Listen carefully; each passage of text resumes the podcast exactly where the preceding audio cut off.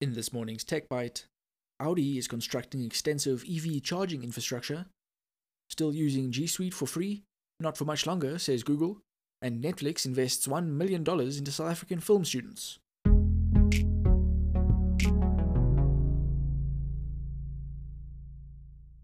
Good morning and welcome to Stuff's Tech Bite, a quick wrap up of all the local and international tech news you might have missed. The German carmaker Audi is investing heavily in South Africa's electric vehicle future with its latest project. The brand is partnered with GridCars, which offers a variety of EV solutions, to build an extensive electric vehicle charging network in SA. This network will make up a total of 70 chargers placed at 33 public charging sites throughout the country. It'll include a variety of chargers, including four 150 kilowatt fast chargers, five 80 kilowatt chargers, and 24 20 kilowatt chargers. These will be available to any brand of EV to use, not only those branded with the four circle emblem. The 150 kilowatt public chargers initiated by Audi will be the first of the South African market. The charge points will provide up to 150 kilowatts of direct current charge to electric vehicles, meaning that an Audi e-tron 55 with a 95 kilowatt hour battery will charge from 10% to 90% in approximately 30 minutes, it details in a press release. These publicly accessible charging stations will offer all EV consumers, regardless of vehicle ownership, the latest state of the art charging technology available in South Africa, aiming to assist customers with the adaptation of electric mobility, it continues. Audi and GridCars have already started the installation of these chargers at various sites from December 2021. They all will be strategically placed alongside the N1, N2, N3, and N4. The fast chargers will be placed on these major routes. The 80 kilowatt fast chargers will give an EV around 185 kilometer range boost in 30 minutes, which isn't terrible. These will be placed along major highway routes such as the N1, N2, N3, and N4. One of these charges will close along Standing Gap, Richmond, en route between Johannesburg and Cape Town, the release reads. The 20 kilowatt charges will give you around 100 kilometers range in an hour and will be placed around key public lifestyle and recreational points around the country. Audi plans to bring its e-tron range to South Africa fairly soon. This includes the e-tron 55 SUV, the 55 Sportback, the S Sportback, and the e-tron GT, including the RS variation. There was a heady time between 2006 and 2012 when Google's G Suite was completely free to use, on a particular tier, of course. G Suite allows users to use Google's range of apps along with a custom email domain, instead of the conventional gmail.com. That freedom, however, is coming to an end. G Suite started out as Google's Apps, a name that was retired in 2012.